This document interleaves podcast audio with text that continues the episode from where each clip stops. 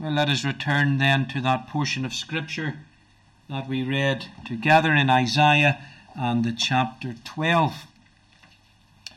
Isaiah and the chapter 12. Redemption results in praise. Redemption results in praise. Praise is, in a sense, a joyful declaration of the redemption that God has provided for his people. And in this chapter 12 of Isaiah, we have a joyful declaration of our salvation, a joyful declaration of our deliverance, a joyful declaration of our dependence, and a joyful declaration of our delight. Something that we have been confronted with throughout this communion season. At the time of communion, we are confronted with our deliverance from sin. We remember his death and his work that purchased our salvation. In coming to the table, we are reminded of our dependence upon him. And in partaking and communicating with Christ at the table, we do so with delight, the delight of our souls. This is what we have here in this concise chapter of the Word of God. It may be concise, but it truly is a gem and worth our studying. A victorious song of praise. A song that is not only applicable to Israel, the church, but also applicable to individuals and to families. You see, in this short word of praise, Isaiah speaks of the church, but he uses the singular. I will praise thee, though thou wast angry with me. Thine anger is turned away. Thou comfortest me. Verse 2 God is my salvation. I will trust. The Lord Jehovah is my strength, my song, and also my salvation, and so on. So, although this is a song of the church and the redemption received from God, each and every one of us who have come to the table of the Lord in this communion season can apply it to ourselves, and this can be our own joyful declaration of deliverance, of dependence, and of delight in God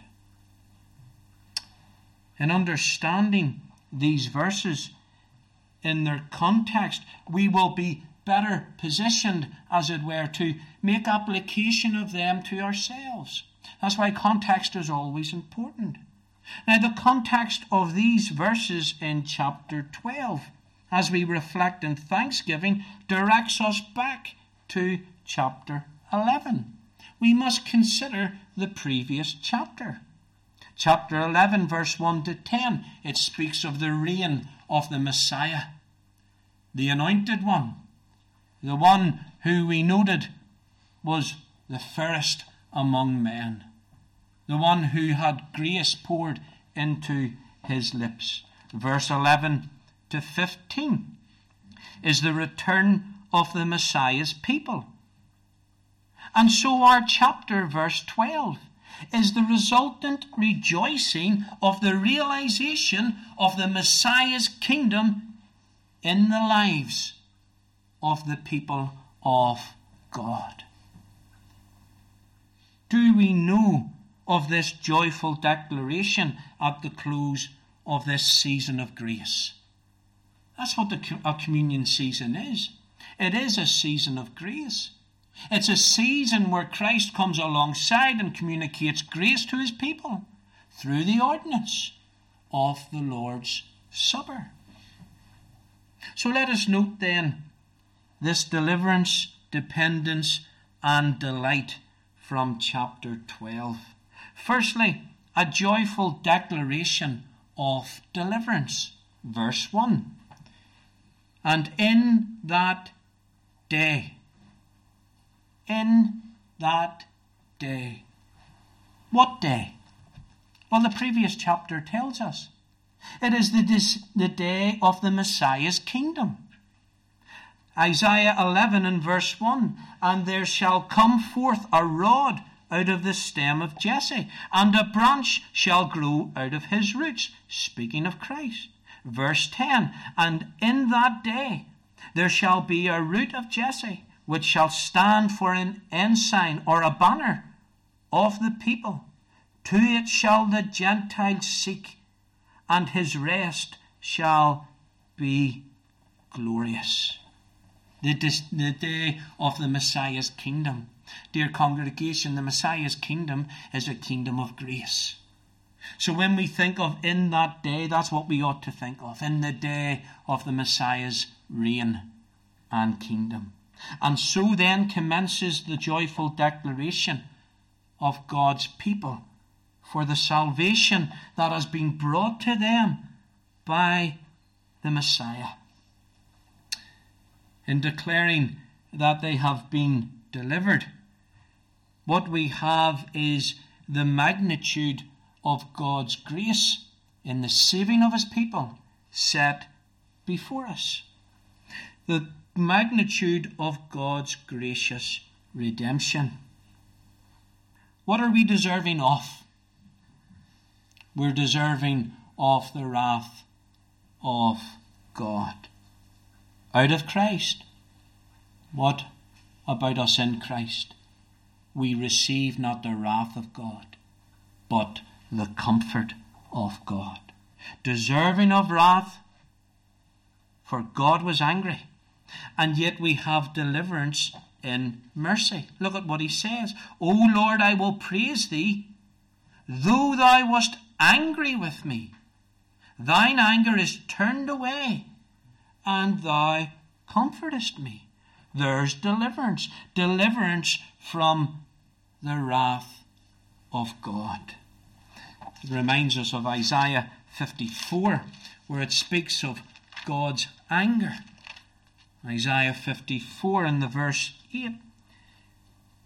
God's wrath, in a little wrath I hid my face from thee for a moment, but with everlasting kindness will I have mercy on thee, saith the Lord thy Redeemer. For this is as the waters of Noah unto me. For as I have sworn that the waters of Noah should no more go over the earth, so have I sworn that I would not be wroth with thee nor rebuke thee. For the mountains shall depart, and the hills be removed, but my kindness shall not depart from thee, neither shall the covenant of my peace be removed, saith the Lord that hath mercy on me. You see what he's saying here? Even if the mountains be removed, even if the hills be removed, the kindness of the Lord shall not be removed from his people. He has delivered them from his anger and from his wrath. Neither shall the covenant of my peace be removed. What did we renew yesterday morning? There was a renewal of covenant between Christ and his people. Here we're told of it. It's one of those comforts of our deliverance, one of those comforts of our salvation. No longer are we faced with such wrath, but we are faced with comfort. And in the ordinances of God, God conveys to us this comfort. The Lord that hath mercy on thee. Dear saints, all men are deserving of God's wrath that which is the manifestation of his righteous anger against sin. That which we see, we saw poured out upon Christ, the culmination, remember, of his sufferings when he cried out, I thirst. God's anger was poured out unmixed, without mercy. God is angry at the wicked every day, and yet it is only by grace that comfort replaces anger. This is what it means for us to be delivered. This is why we have a joyful declaration of deliverance. Romans 5, verse 9. Much more then, being now justified by his blood, we shall be saved from wrath through him. Why do we have a joyful declaration of our deliverance? Because God has delivered us from wrath. What has God delivered us from? God has delivered us from Himself. Think of that. God in Christ has delivered us from Himself, from His wrath. Therefore, we come, don't we? A joyful declaration. God has delivered us, God has redeemed us. We are glad, we are thankful. You see, those who have been delivered know that God was angry. They know that God was once angry with them, but that they have been delivered because of another, the one who bore God's anger. But God is no longer angry because of that other, that one who stood in our place and in our stead. God's wrath, his fierce anger, must be satisfied in his perfect justice. And what did we remember? We remembered Christ's death. We remembered the satisfaction that he made to the perfect justice of God. We know the extent of our deliverance because God did not simply remove his wrath and replace it with comfort. His infinite wrath was executed upon the Messiah, was executed upon the one who is altogether lovely. You see, dear saints, as one once remarked, in that thought lies the heart of redemption. Is that not what we were confronted with in the bread and wine? The heart of the redemption of God. Who is it? It's Jesus Christ, with his body broken and his blood poured out. Therefore, why would we not then this evening come, joyfully declaring, rejoicing in this deliverance that has been wrought for us? We have been shown during this communion season the heart of redemption in the ordinance that Christ instituted for the good and for the strengthening of his people. Dear child of God, the wrath of God has turned away, and his comfort has turned toward you. Why? Because his wrath turned toward his own Son. This is your comfort, is it not? This is my comfort, knowing that this that his wrath will no more be turned to you for it rested on your substitute. Satisfaction has been made. Therefore, we can be assured that as the comforting face of God is directed towards us, we know that his anger, his wrath, condemning so, will never again be faced towards his own people. And we were assured of that when we came to the table of the Lord. That is the comfort that we derive, the comfort of our deliverance. God has delivered us. No greater deliverance. Not only to seek that which was of itself lost, but also to deliver that that could not deliver itself. Great deliverance. Therefore, we joyfully declare our deliverance and our thankful praise to God our Saviour. A joyful de- declaration of deliverance, but secondly, a joyful declaration of dependence. Verse 2 and 3. Behold, God is my salvation. I will trust and not be afraid. For the Lord Jehovah is my strength and my song. He also is become my salvation. This word here, behold, draws our attention to a truth. It's an exclamation that is employed to use to give a declaration of a great truth that is to come.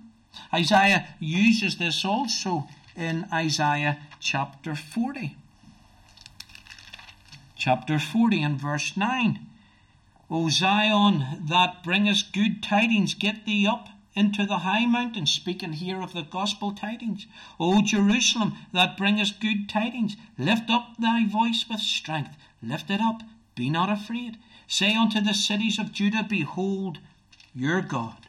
Behold, the Lord God will come with strong hand, and his arm shall rule for him. Behold, his reward is with him.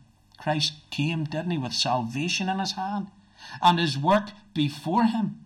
He shall feed his flock like a shepherd. He shall gather the lambs with his arm and carry them in his bosom, and shall gently lead those that are with young. We learned yesterday of Christ gently leading his people by the right hand. He led us to the, to the table, to the place of comfort. The great truth declared here is that God is our possession. God is my salvation. Conveying to us here something of the, of the personal possession that the believer has of God Himself. You know, it is good that we avail ourselves of all of these new covenant privileges. But in so doing, our desire ought to be that God is our portion, that God is our possession. One writer remarked, in the fullest and deepest sense, we receive God. What more can we have, and what more do we need than God Himself? And we can say that of the Lord's table. We received God, as it were, and all of His blessings. Dear saints, our dependence is wholly on God for our salvation. A joyful declaration of dependence in coming to the Lord's table. We are declaring He is the author of our salvation. He is the cause of our salvation. He is the agent of our salvation. He is the accomplishment of our salvation and redemption. It's a wonderful truth. We had Christ set before us in his death, and yet we know that our redemption is a Trinitarian redemption. The Father elected in eternity past, the Son purchased in time, and the Holy Spirit applies that redemption to the souls of God's people. A wonderful salvation, a Trinitarian economy. And yet we have it set before us in Christ Himself. An all encompassing salvation deserves, dear congregation, an all encompassing dependence and an all encompassing declaration of joyful praise. And that's what we ought to have this evening an all encompassing declaration of joyful praise for what God has done for us. And those signs and symbols that we witnessed, tasted, and smelt yesterday morning. It declares to us an all encompassing redemption. Now, then we see a saving dependence in these words I will trust. God is my salvation. I will trust and not be afraid. I will trust. That's what we said in our actions as we came to the table of the Lord. None other deserves or has earned such trust that is a fearless trust. I will trust and not be afraid. What are we not afraid of? Well, firstly, we're not afraid of misplacing our trust. We know in whom we believe. Therefore, our trust is not misplaced. And as we came to the table, that's what we said by our actions. We know in whom we believe. So we're not afraid of misplacing our trust. We have not misplaced our trust. Why? Because our trust is of God. And he has shown unto us Jesus Christ, and in him we trust. But secondly, We're not afraid because we know the one in who, whom we have come to trust. That is God Himself. We have sang of the faithfulness of God. Therefore, we're not afraid because we know the one in whom we come to. We know the one whom we remembered. He loved us, He gave Himself for us. One writer remarked there is everything to fear until God becomes his salvation. Then there is nothing to fear. There is, there is none daring to make us afraid. What have we got to fear, dear congregation? When the King of heaven, the blessed Son of God, gave himself for us. And we remembered him until he come again. Just as he came the first time, we can be assured all of those prophecies of a second coming will come to pass, including that one of the institution of the Lord's table. Here, Isaiah, in this joyful declaration, he's reminding his readers of the redemption of God's people of old. These words are, uh, are just like the words of Exodus 15 and verse 2 The Lord Jehovah is my strength and my song. He has also become my salvation. You see, the Exodus was a type of the salvation or the redemption that the Messiah would bring to his people. The setting them free from the house of bondage, from the bondage of sin. Dear saints, it is suggested here by Isaiah as he uses this Lord Jehovah or Jah Jehovah.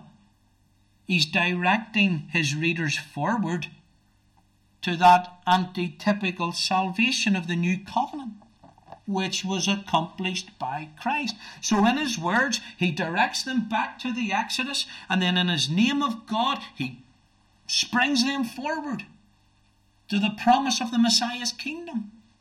The Exodus was a great redemption, but there is a greater redemption to come, and that is the redemption that is going to be wrought by Christ for his people. A greater salvation of which the Exodus was but a shadow.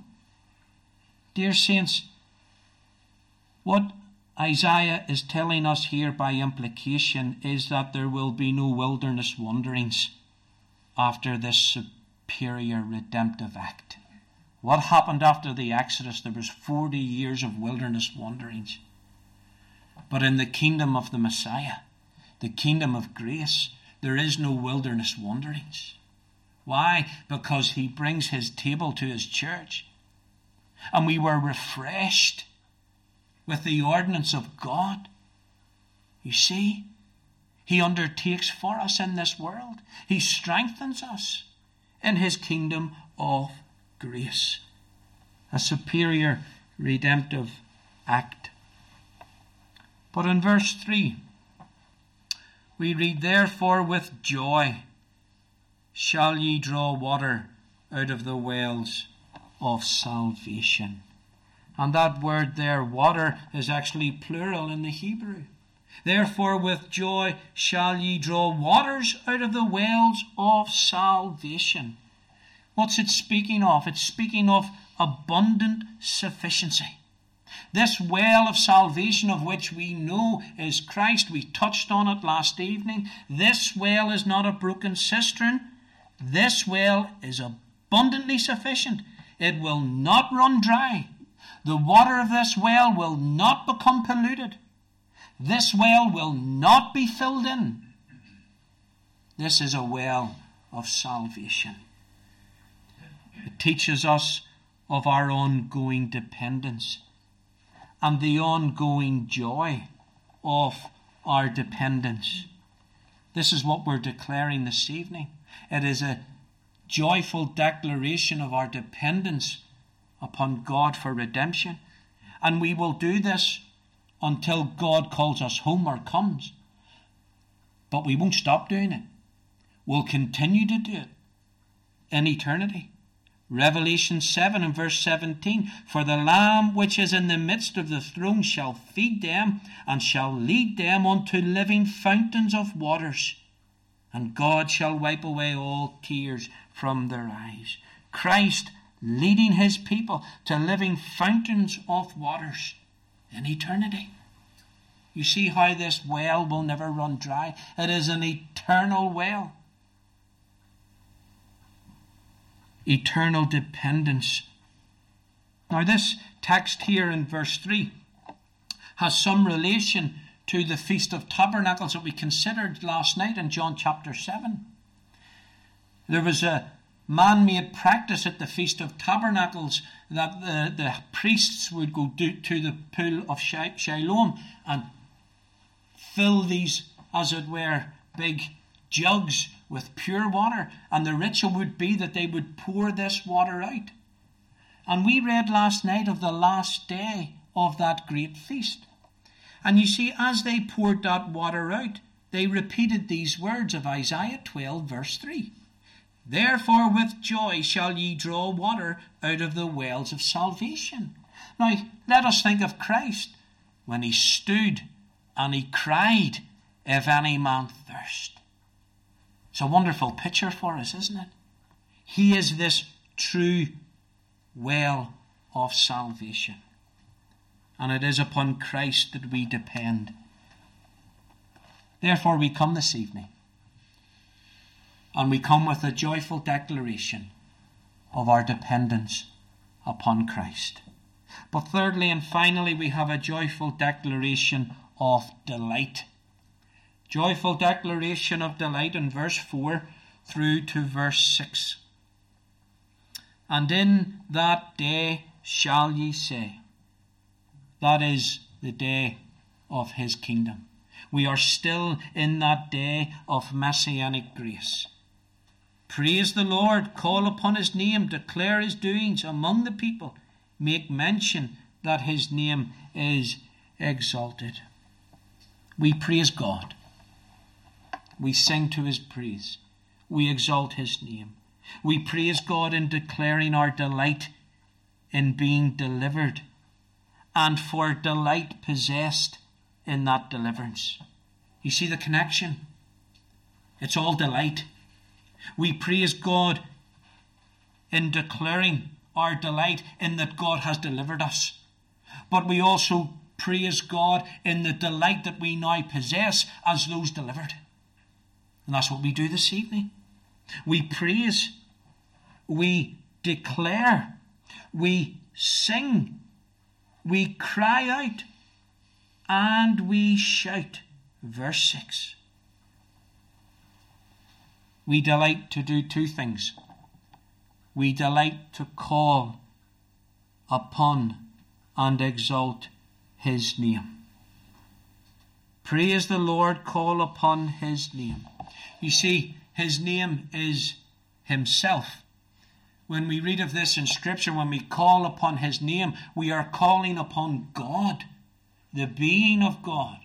That's what we're doing. When we call upon God's name, we are calling upon God Himself. In calling upon His name, we make God and His work known in our worship. Leviticus chapter 10. The Lord says, I will be sanctified by them that draw nigh unto me. Now, God is perfectly holy. God cannot in any way be sanctified. But what that text is teaching us is that as God's people draw nigh unto Him, they publicly declare him to be holy.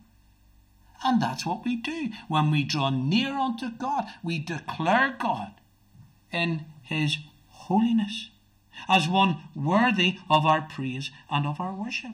When we come across this phrase in Scripture, it can designate the entire worship of God. It is a calling and exalting of his name. It's all that we have come this evening to do as a congregation who have known the blessing of this ordinance of the Lord's table, coming together to worship God, to do that which is good. to do that which is your delight. Your delight. So we delight then to hear and to sing of his Exodus work. When I speak of Exodus work, I speak of Christ and his redeeming work, the redeeming of his people. What do we do in our worship? We preach Christ crucified. We sing of Christ crucified. We preach Christ risen, ascended, and coming again. And that's what was preached to us in the ordinance by that visible word of God. His atoning sacrifice, his work of redemption, Christ crucified. And why do we do this? Well, surely it is the delightful expression of the delight of our salvation. What Christian could say that their salvation was not a delight unto them? It is a delightful thing to be a Christian, and it is a delight to the soul to know Christ and the redemption that He has brought with Him and He has purchased for us. We read in verse 6 Cry out and shout, Thou inhabitant of Zion, for great is the Holy One of Israel in the midst of thee. Here we have characteristics of the inhabitant of Zion, a subject of the kingdom of grace. We have these characteris- characteristics by implication of command. We're commanded in verse 6 You cry out, you shout, you inhabitant of Zion, you subject of the kingdom of Christ. We are to be a people who delight to have God in the midst of us. I'm sure that was the prayer of each of your hearts as you prepared yourselves for the communion season. And that's why we have preparatory days, preparing ourselves to feast with Christ and to feast with one another. And what is the desire of our hearts is that God in Christ would dwell among us by His Spirit, spiritually present at His ordinance and among his people. And it is our delight, isn't it? It's our delight to have Christ among us. John Calvin remarks on this text We have no other happiness than to have God dwelling in the midst of us. Wonderful truth. No other happiness than to have God dwell in the midst of us. a joyful declaration of our delight. Are you an inhabitant of Zion? Are you a subject of this kingdom of grace in Christ? The wonderful truth, dear saint, is that only such citizens have this privilege of citizenship. What is this privilege of citizenship? What is the privilege of the covenant for the covenant people of God? The privilege is, and may be the chief privilege, to delight in the God of salvation. You see, it is a sad thing to have the expressions of delight and not have the delight seemingly expressed. You see what I mean? There are those who have these expressions of delight. Maybe there's those here this evening. And they have these expressions of delight. And yet do not seem to have this delight that is seemingly expressed. Dear friend, do you not want such a privilege as this? You have noted your family members, your friends coming to the table of the Lord. You watched on. You, you, you noticed that they received this privilege of the church, of God's people, and they were blessed. I want you now to see the delight that they have. They're here this evening because of the delight of their souls. Do you have this delight? Do you not yearn for the God who gives this delight, who is himself this delight? You see, dear friend, to have God in the midst through his word and spirit and sacrament is a delightful thing for the Christian. To be temples of the living God ourselves is a great delight. Look at the last clause of verse 6 For great is the Holy One of Israel in the midst of thee. Using the singular. Remember, I said the individual Christian can apply this to themselves. We are the temple of the Holy Ghost. What is our greatest delight is that we receive God Himself,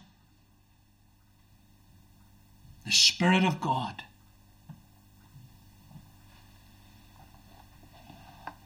Well, what further uses can we make of this for ourselves? And there are two that I want to leave with you.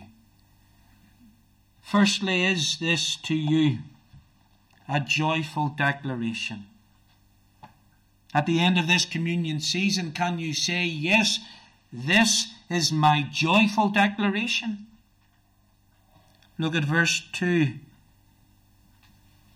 And we read that he has become my salvation.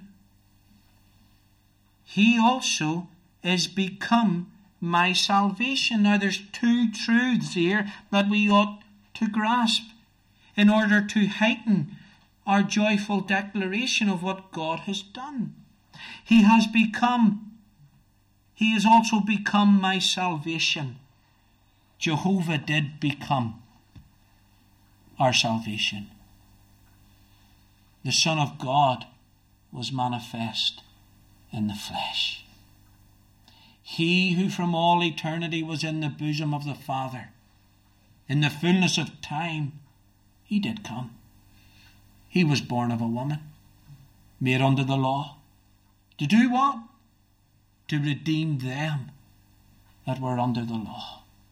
He has become our salvation. And dear friends, He is in our nature still. Wonderful truth. Interceding for us. That's the reason for which He lives. For we read He ever lives to make intercession for us. Surely then we ought, as we remembered his death, come now in a joyful declaration that he has become our salvation. But has he become to you your salvation? It's a question we need to ask, even at the end of this communion season, to examine ourselves. Is this true joy and delight in the salvation of God? But secondly, is this to you an excellent thing? Verse 5 Sing unto the Lord, for he hath done excellent things. This is known in all the earth. Has this communion season, regardless of preachers, has this communion season been to you an excellent thing? It should be for this is how it is known in all the earth. What is this excellent thing that we have experienced? Isaiah 11 and verse 10. And in that day there shall be a root of Jesse which shall stand for an ensign of the people. To it shall the Gentiles seek, and his rest shall be glorious. And then in verse 12, and he shall set up an ensign for the nations, and shall assemble the outcasts of Israel, and gather together the dispersed of Judah from the four corners of the earth. An ensign for all the nations, an ensign that the Gentiles shall seek. Dear friends, this is an excellent thing because the gospel of the kingdom. The messianic kingdom of grace has gone out into all the world. and such do the Gentiles now seek. Is that not what we experienced? We experienced somewhat of the Messiah's kingdom in an ordinance of his kingdom. This prophecy here in Isaiah 11 and to it shall the Gentiles seek has been proved to us in the coming to the Lord's table, has been proved to us in these gospel things. Is this to you an excellent thing? Promised in the prophets of old, experienced by us in this day of Messiah's grace. Has the gospel gone to the Gentiles? Yes. Is Christ still gathering the nations? Yes. Are we evidence of this? Yes, we are. And so we have been over these past few days. So you see, dear congregation, it truly is an excellent thing.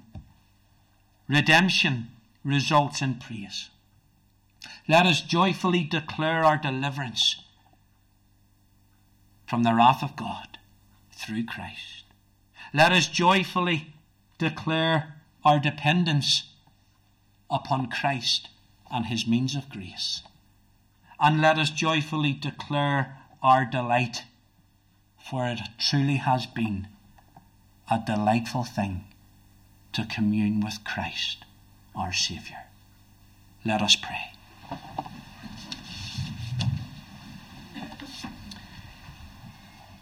Eternal and ever blessed God. We bless Thee for Thy word to us, and how Thou hast graciously instructed us in how we should approach Thee, to give our praise and joyful declaration unto Thee for all that Thou hast done. We thank Thee, O God, that Thou dost accommodate us in our ignorance and in our weakness. Thou dost speak unto us through Thy word in these last days we rejoice that thou hast spoken unto us by thy Son, Jesus Christ. And we pray, Lord, for this congregation in the coming days and coming weeks, that they would continue to be sustained by renewing grace. That, O God, thou would so cause them to desire more of Christ, to seek his face, and to renew fellowship each day with the one who has been so gracious to us in our redemption. We pray for forgiveness, acknowledging our weakness. And as thou dost cleanse us and forgive us for all sins, cause us to remember thy word to us, that word that is a gracious word, and may we remain in that spiritual frame of delighting in our Saviour. This we pray for his sake and for his glory. Amen. Well, let us conclude this communion season with the singing of Psalm 100, the first version. Psalm 100. All people that on earth do dwell, sing to the Lord with cheerful voice. Him serve with mirth, his praise forth tell. Come ye before him and rejoice. Know that the Lord is God indeed. Without our aid he did us make. We are his flock. He doth us feed, and for his sheep he doth us take. Psalm 100, sing all of this psalm to God's praise. All people that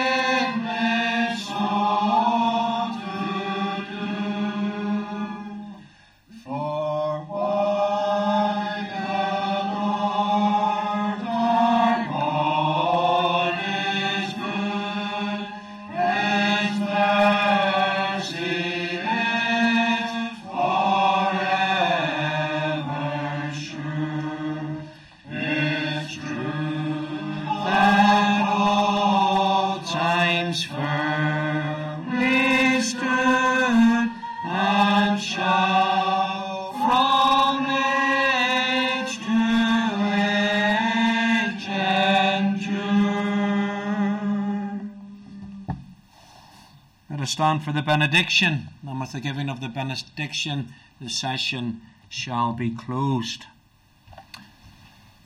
Now, the grace of our Lord Jesus Christ, and the love of God, and the communion of the Holy Ghost be with you all. Amen.